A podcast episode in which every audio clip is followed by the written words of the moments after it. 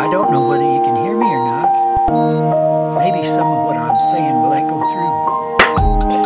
Welcome back to the Trust God Bro, Trust God Brothers and Sisters. Uh, thank you for uh, tuning in. Uh, this is episode 48 on this Easter Eve day. I just had a bunch of Easter candy, uh, jelly beans, and went on a run this morning.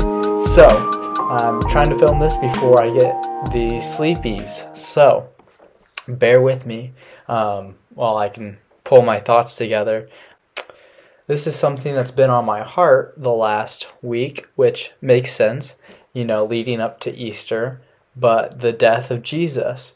And uh, anyway, so uh, back home for Easter and with, at my family's house, and uh, uh, it's fun going back to where you grew up at, as like your childhood home, because like for me, like you know, I'm not I'm home every once in a while, but it's enough where um, it doesn't seem normal anymore. So I, uh, you know, just things are funny and stand out to you more when you come back to where you grew up, that a place that seemed pretty pretty typical. So yesterday I was looking around for stuff and I found this like Mexico keychain in a drawer, which was fun. It reminded me of the time we went on a vacation, and my youngest sister, she got sick, um, and well, we didn't know it at the time, but we went to a restaurant in the airport, about to go back home, and uh, she's like six years old, and she just like lets out the largest burp ever, like. "Wah." And we're like, that's the biggest burp I've ever heard from a six year old. and then she throws up everywhere, all over the table. She probably doesn't want me to say that, but just the funny things you that you get reminded of when you're um, back home. Uh, and then I also found this little. Um, I'll take it up the camera so you can see. Um, focus, focusing. We had a foreign exchange student from Japan. His name was Mitsuaki. He gave us a little um, coin on the back, and it says like where he's from. He's from Chiba, uh, Japan, and so I found that in a drawer while I was looking around for stuff yesterday too. So that was pretty sweet. He plays the trombone, and he, still does today. He's actually really good at the trombone. So um, Mitsuaki, if you're watching this, I hope you're doing well. All right, so now on to the episode. It's Easter weekend, and um, yeah, the weird time between uh, today's Saturday, and I know people watching this are probably going to be watching it uh, after Easter, but regardless, I hope this is helpful.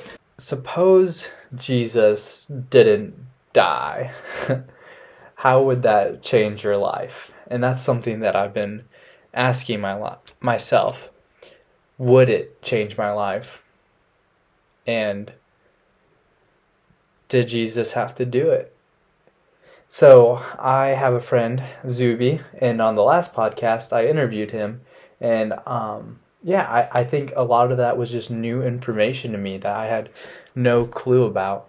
So when I was just thinking about the week leading up to Easter and the death of Christ, and it's like, I want this to be beautiful. Like it's like I know it is beautiful, but it's hard for me to know that. And I want Zuby to know it's beautiful too. Because um, he asked the question, he said, when I was talking to him, it's like God wouldn't send his, you know, I would believe his son, but like, you know, his prophet to just get murdered. So, you know, he, he saved him from that time. Um, but if we believe that God is sovereign over everything, that He allows everything, um, including the death of Jesus, or you know His crucifixion, um, and is suffering, then it's like there is a ultimate purpose behind this.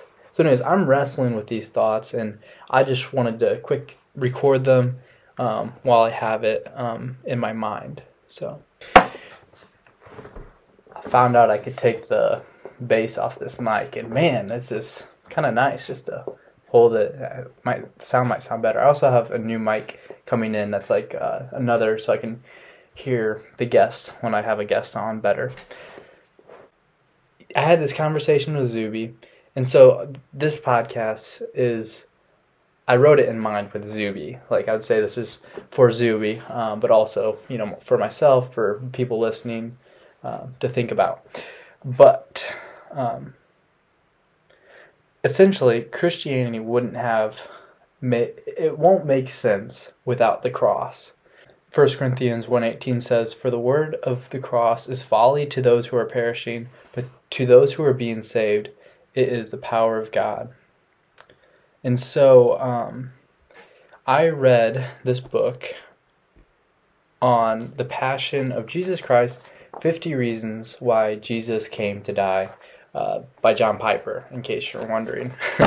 he gave 50 reasons for why Jesus would go to the cross, but there's many, many other reasons, and that was just some of them. And so I kind of pulled some of those reasons and I wanted to talk about them. But it's not reasons as in why, like how did it happen, the cause. Suppose I asked my dad, hey dad, why did you marry mom? And he says, well, I proposed and uh, she said yes, and that's why I got married. Um, but what I'm really looking for is what is the purpose? What is the purpose behind this? Uh, you know, did you find her pretty? Did you find her interesting? And in the same way, when we're asking, like, what are the reasons behind the cross? It's not the cause. Like, the cause of it was these Jews were angry at Jesus, you know, and they uh, wanted to kill him, and the Romans crucified him. You could say that is the the cause, but really, I'm looking for the purpose. What is the the purposes behind it? And if we uh, believe in God, and then we believe there is a purpose that He is sovereign behind it, the pain, the focus, the solitude, the solemnness, they all speak to one thing that there is a great reason for why Jesus did this. The more someone is focused on something, it, it speaks to their degree of their hope that they have for something. So, uh, before a football game, you have a bunch of football players getting hyped, getting in the zone, um, or if you're in any athletic sport or even maybe speech competition, like you're you're getting ready, you're you're getting in the zone, trying to, to focus, and things are getting really serious. And uh, before the grave, like this, or sorry, before the uh, crucifixion, Jesus is getting really solemn and um, it's very serious what he's about to go through. You know, we we know the story, the sweat drops of blood, but um, he's getting ready for his moment, and before leading up to his life, he keeps saying like, you know, my hour's gonna come, my hour's gonna come, and they're not really getting it. The disciples aren't aren't understanding, and then you know he says it plainly is yeah i'm gonna die and then i'm going to rise again in three days. And they're like oh now you're speaking plainly to us. And then he says my hour has come. And so this is you know jesus going to the cross. Uh, 1 timothy 1.15 says christ came into this world to save sinners. So he did not do this mainly by teaching but by dying. And so this is the purpose, the the overarching purpose was for Christ to save sinners. Um, but there's lots of other purposes to why Jesus died. So I'm going to give seven different purposes. Sorry, seven different purposes to why Jesus died.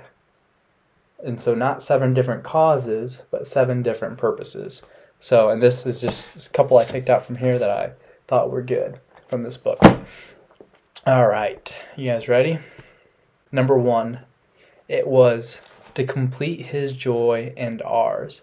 It says, looking to Jesus, the founder and perfecter of our faith, who for the joy that was set before him endured the cross, despising the shame, and is seated at the right hand of the throne of God.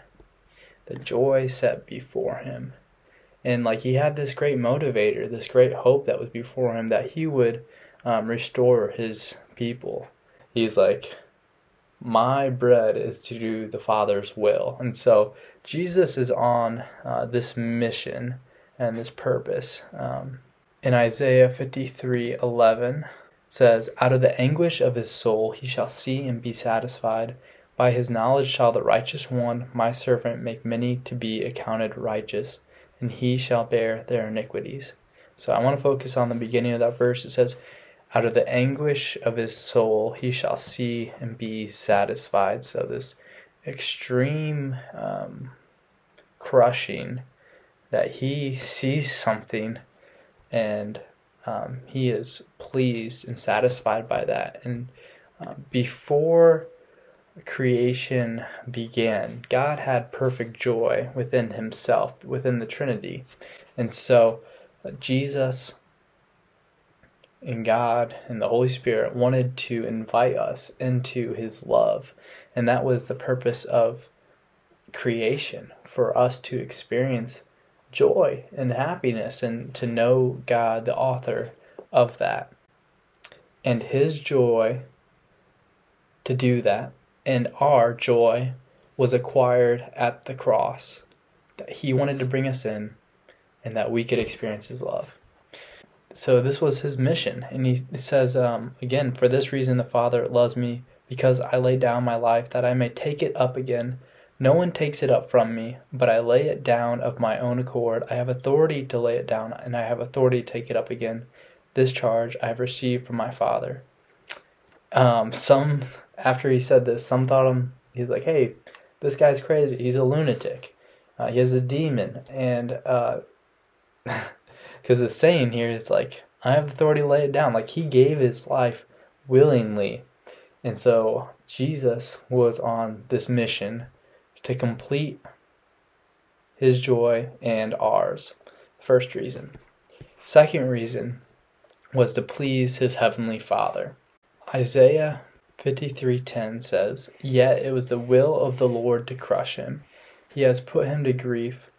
When his soul makes an offering for guilt, he shall see his offspring and he shall prolong his days. The will of the Lord shall prosper in his hand." Uh, let me read that again. Yet it was the will of the Lord to crush him. He has put him to grief. When his soul makes an offering for guilt, he shall see his offspring, and he shall be prolong his days. The will of the Lord shall prosper in his hand. So it was God's will to crush him, to crush Jesus. And when you read this, I think when I read this, it acts on my heart as a barbed wire. it's like it sits there, and when you believe it, it just brushes up against you. Because why? Why would he let him suffer? Why would he let him go through that? And he wanted it. God wanted Jesus to experience that, and it was his, uh, it was the Father's pleasure for Jesus to do this.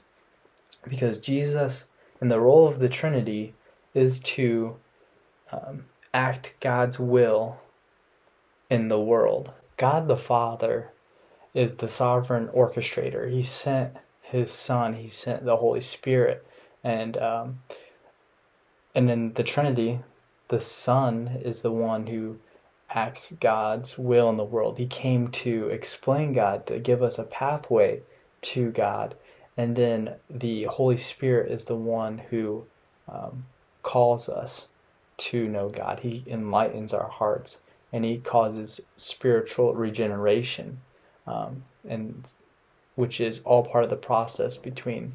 Um, so, you know, regeneration, sanctification, and then glorification. Like these, all these things, the Trinity works in with different roles. So, um, and in the role between, you know, the Father and the Son, in this verse, you know, it says like the Father sends him, he sends him to suffer, and it was his pleasure. The third reason, the third cause, the third purpose, to absorb the wrath of God. For all have sinned and fall short of the glory of God and are justified by his grace as a gift through the redemption, through the redemption that is in Christ Jesus, whom God put forward as a propitiation by his blood to be received by faith. And so there is sin in our hearts, and there is sin in my heart. And on the flip side, Jesus was very human like me. He had temptations struggles um, and suffering he experienced also, just like me. Yet, he was without sin. So, he was the perfect one that I could not be, that you couldn't be. Um, he walked this earth and he um, experienced uh, extreme affliction. and he knew what was in our minds, and um, yet he he calms the oceans. And uh, Jesus was and is sinless, and so. 2 Corinthians 5:21 says for our sake he made him to be sin who knew no sin so that in him we might become the righteousness of God. And so in the Old Testament, they would take a goat, two goats, and they would um, confess their sin onto one of the goats. The other goat they would send into the wilderness and they'd let to go free, and the other one would be killed. And so it's a idea of what Jesus did for us, that he takes on our sin um, and he becomes the ultimate scapegoat. You know, that's where the word scapegoat comes from. And it becomes even more weighty when you realize that the wrath bearer, Jesus, was incredibly loved by God. Um, and I know I can't explain the Trinity completely, but they have this complete love within them within Himself and um, you can see that when Jesus is praying to God, this this great love that they had before the world began, and they want to invite humanity into his, his love, um, and it was necessary for Jesus to die because our sin is worthy of death, and we have all fallen short of that, um, far more than fallen short. And so, Jesus, uh, the third purpose was for the cross of Him to absorb the wrath of God. Uh, the fourth purpose was to create racial reconciliation, and I thought this was a it's a cool one. There's this battle between the Jews and the Gentiles uh, not battle, I guess you could say, but God chose the Jews as a special people that would uh, be a light to all the nations. And as like an example, and they you know they went through the Old Testament conquering other nations, the Jews like against everyone else. Like God, he, these are God's chosen people, but uh, God's whole plan was to bring all of humanity back together, um, like it was before um, the Tower of Babel, you know, be, the beginning. So Ephesians 2:14 says, "For he himself is our peace, who made us both one and has broken down in his flesh the dividing wall of hostility." So there's you know there's this dividing wall between uh, Jews and Gentiles, and Jesus broke that down and opening up to all people, all tribes, and even in the Old Testament, people could still come and um, be circumcised and be part of that, but um, that God would be pursuing um, people all around the world. And so it renounces any racial pride um, because it's not worth anything. You know, Paul says, like, I was a Hebrew of Hebrews, like, and he counts it as rubbish because Christ has become his ultimate boast. And likewise, that I find my ultimate identity and boast in Jesus. And so, a purpose of Jesus dying and suffering for us was to create racial reconciliation. Um, purpose number five was to show God's love for sinners. So we think God is, his love is pretty common in the U.S. You know, in football games, there's this guy for a while with John 3.16 says, like, For God so loved the world that he gave his only begotten Son, that whoever believes in him should not perish but have everlasting life. I think a lot of people have that memorized just around the world because, like, dude, this guy was on the football games and Tim Tebow had it, you know, on his face paint. So, um, this whole idea of God's love seems common to us, but if you go to places around um, the world outside of America, they'll think that the concept of God being loving is so um, otherworldly. Like he's high, he's holy, um, and you know he he enjoys his people, but does he really love us? Does he really love us? And so I think this idea of God loving us becomes exalted and lifted up even higher when you see the weight of our sin. When you downplay our sin, you downplay the cross, you downplay God's love.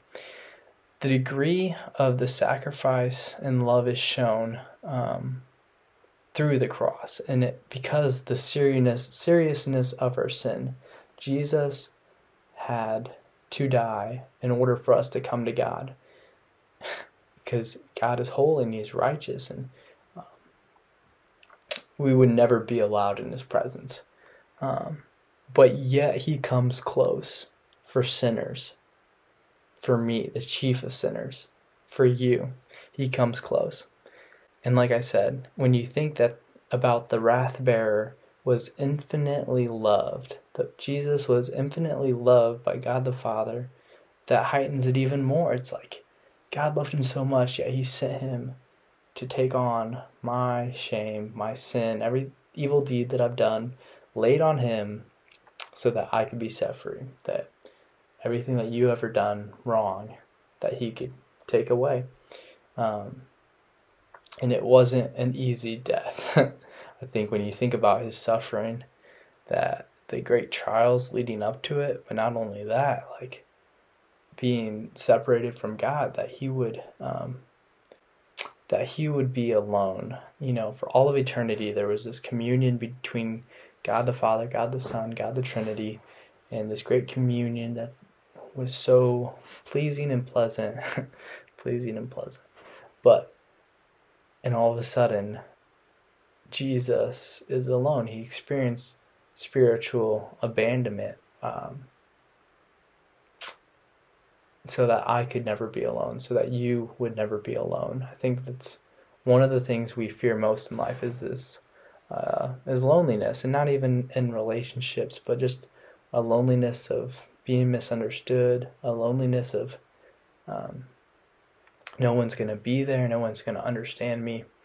And he does. He says, I understand you. He says, I love you. And he says, I will die for you. Purpose number six he came to eliminate the fear of death. the real crazy people say they don't fear death. Um, I don't know. Do you fear death? First Corinthians says, "O death, where is your sting? Where is your sting?" Philippians says, "To live is Christ, and to die is gain." Paul says this: "To live is Christ, and to die is gain." For me, it would be better to die and to to go go to Him all those who through fear of death were subject to lifelong slavery. Um, the, the fear of death enslaves us. It enslaves us to preserve our lives, to preserve our comfort, to preserve our control. And part of what Jesus did was eliminate that. The fear of death makes us timid and dull. Jesus died to set us free when the fear of death is destroyed by an act of self sacrificing love, the bondage to boring, big headed self preservation is broken. We are freed to love like Christ even at the cost of our lives. So it takes like the, the focus off of us that there is no self preservation, that ultimately I can take risk knowing that on the far side of my obedience, like God has been faithful through the death of Jesus, and He will be faithful to bring me home.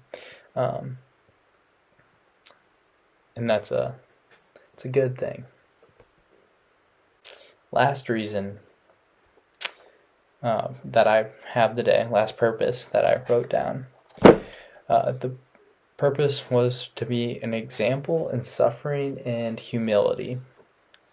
He was high, but he became low. he was the highest and he became the lowest. Jesus humbled himself to the point of death on a cross. The cross was a specific crucifixion tool meant for two people mainly, traitors and murderers. and there was people that said, "What has Jesus done? This man has done nothing wrong. I see no fault in him." Um, and he was he was a Jew. Jesus was a Jew, and he finds himself on this cross between two criminals, and he's sitting there between them. And these people, you know, around him are mocking him. They're spitting on him. You know, they give him a, a, a purple robe and put thorns in his head, and they're like mocking him. And yet he remains. He stays there on the cross. It would have been so easy just for him to call down angels and say, Hey, here's who I am.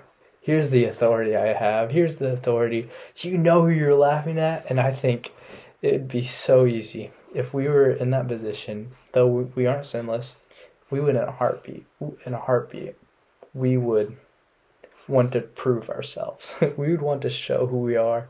I, I don't know. I've done it so many times. I think my biggest insecurity is when people think I'm weak.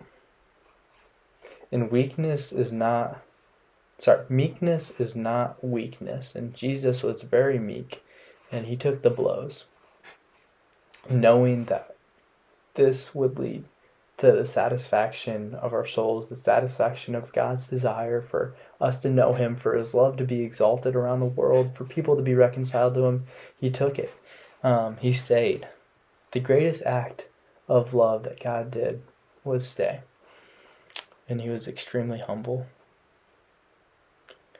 And so that becomes an example for us that when we experience um, trials and tribulation and uh, the humility of being a follower of Christ, um, trusting in this thing instead of the hundreds and hundreds of other things we can trust in the world, trusting in Jesus Christ as our ultimate salvation and boast. And we can take the blows too, um, because Jesus has taken the ultimate blow for us. And this frees us up to serve other people because it's no longer about what can I what can I do for God, but the purpose of Christianity is like what has God done for me? And it's just a total paradigm shift and um, this only happens in Christianity. It doesn't happen anywhere else because it's not about how I can how much can I do? What do I need to do to be saved? What has God done for me? So when you hear this, like, you know, what's my response? I think that's something you might be asking. And I think there are three things you can do in response to what um, Jesus has done. And these are described in Acts 17. It says, Paul, when he's sharing this word of Jesus and his resurrection, it says, Now, when they heard of the resurrection of the dead, some mocked, but others said, we will hear you again about this. So Paul went out from their midst, um, and then, but some men joined them and believed. And those were Dionysus and a woman named Damaris. Damaris. I don't know if I said that right, but and also others. So this says three different things. Some mocked, some said, "Hey, we want to hear more," and some said, Hey, I'm going to follow Jesus. And so I think when you hear this and the resurrection and the death of Jesus, uh, what are you going to do with it? Are you going to you know, mock it and say, I'm done, this is foolish, um, baloney? Or you're just like, hey, I'm interested, I want to I want to hear more.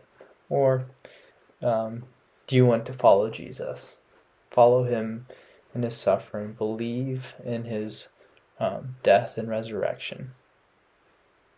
Okay, that's all I have. So enjoy your days today, whatever you're doing. I hope it's great. um, thanks for joining me on this impromptu episode Um, the cross is beautiful, and I hope you find it beautiful too. Um, thank you for listening.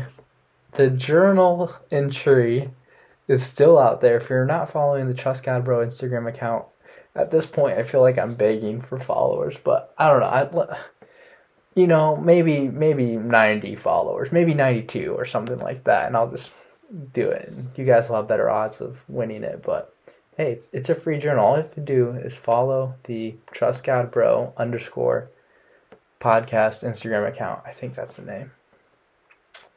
Any ideas for podcasts? Send them my way. Um, yeah, no, I'm praying for the people that hear this, and um, thank you again, Zuby. Um, dude, last episode it was it's cool to hear a story, and um, I don't know, it's just really um, it's really eye opening, you know, around the world. Uh, I think we see this time during Easter, of like, oh, everyone believes this. You go to church, and everyone around you, um, just in American Christianity, we just accept this idea. Um, but I think it's okay to really question and uh, push back if it takes us closer to realizing how great of what he's done for us. So um, enjoy your Easter's, enjoy your family. Outside of Kick It Brew, a local coffee shop, there was this Easter bunny. And for me, I think Easter bunnies are like kind of scary. It's just like really big, and just like the whole idea of the Easter bunny is like kind of a scary thing. Uh, but yeah, I was, I was kind of freaked out there. I was like, all right, time to say hi to the Easter bunny. I was like, ah. Anyways, thank you for listening. And that's how you trust God, bro.